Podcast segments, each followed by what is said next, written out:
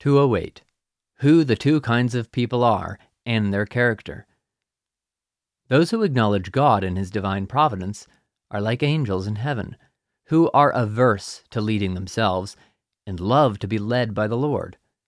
A sign that they are led by the Lord is their loving the neighbor. In contrast, those who acknowledge nature and their own prudence are like spirits in hell, who are averse to being led by the Lord and love to lead themselves. If they were powerful and influential people in the kingdom, they wish to rule over all things. So too, if they were princes of the church. If they were judges, they deliver corrupt judgments and exercise dominion over the laws. If they were learned, they use their knowledge to defend a person's native character and support nature.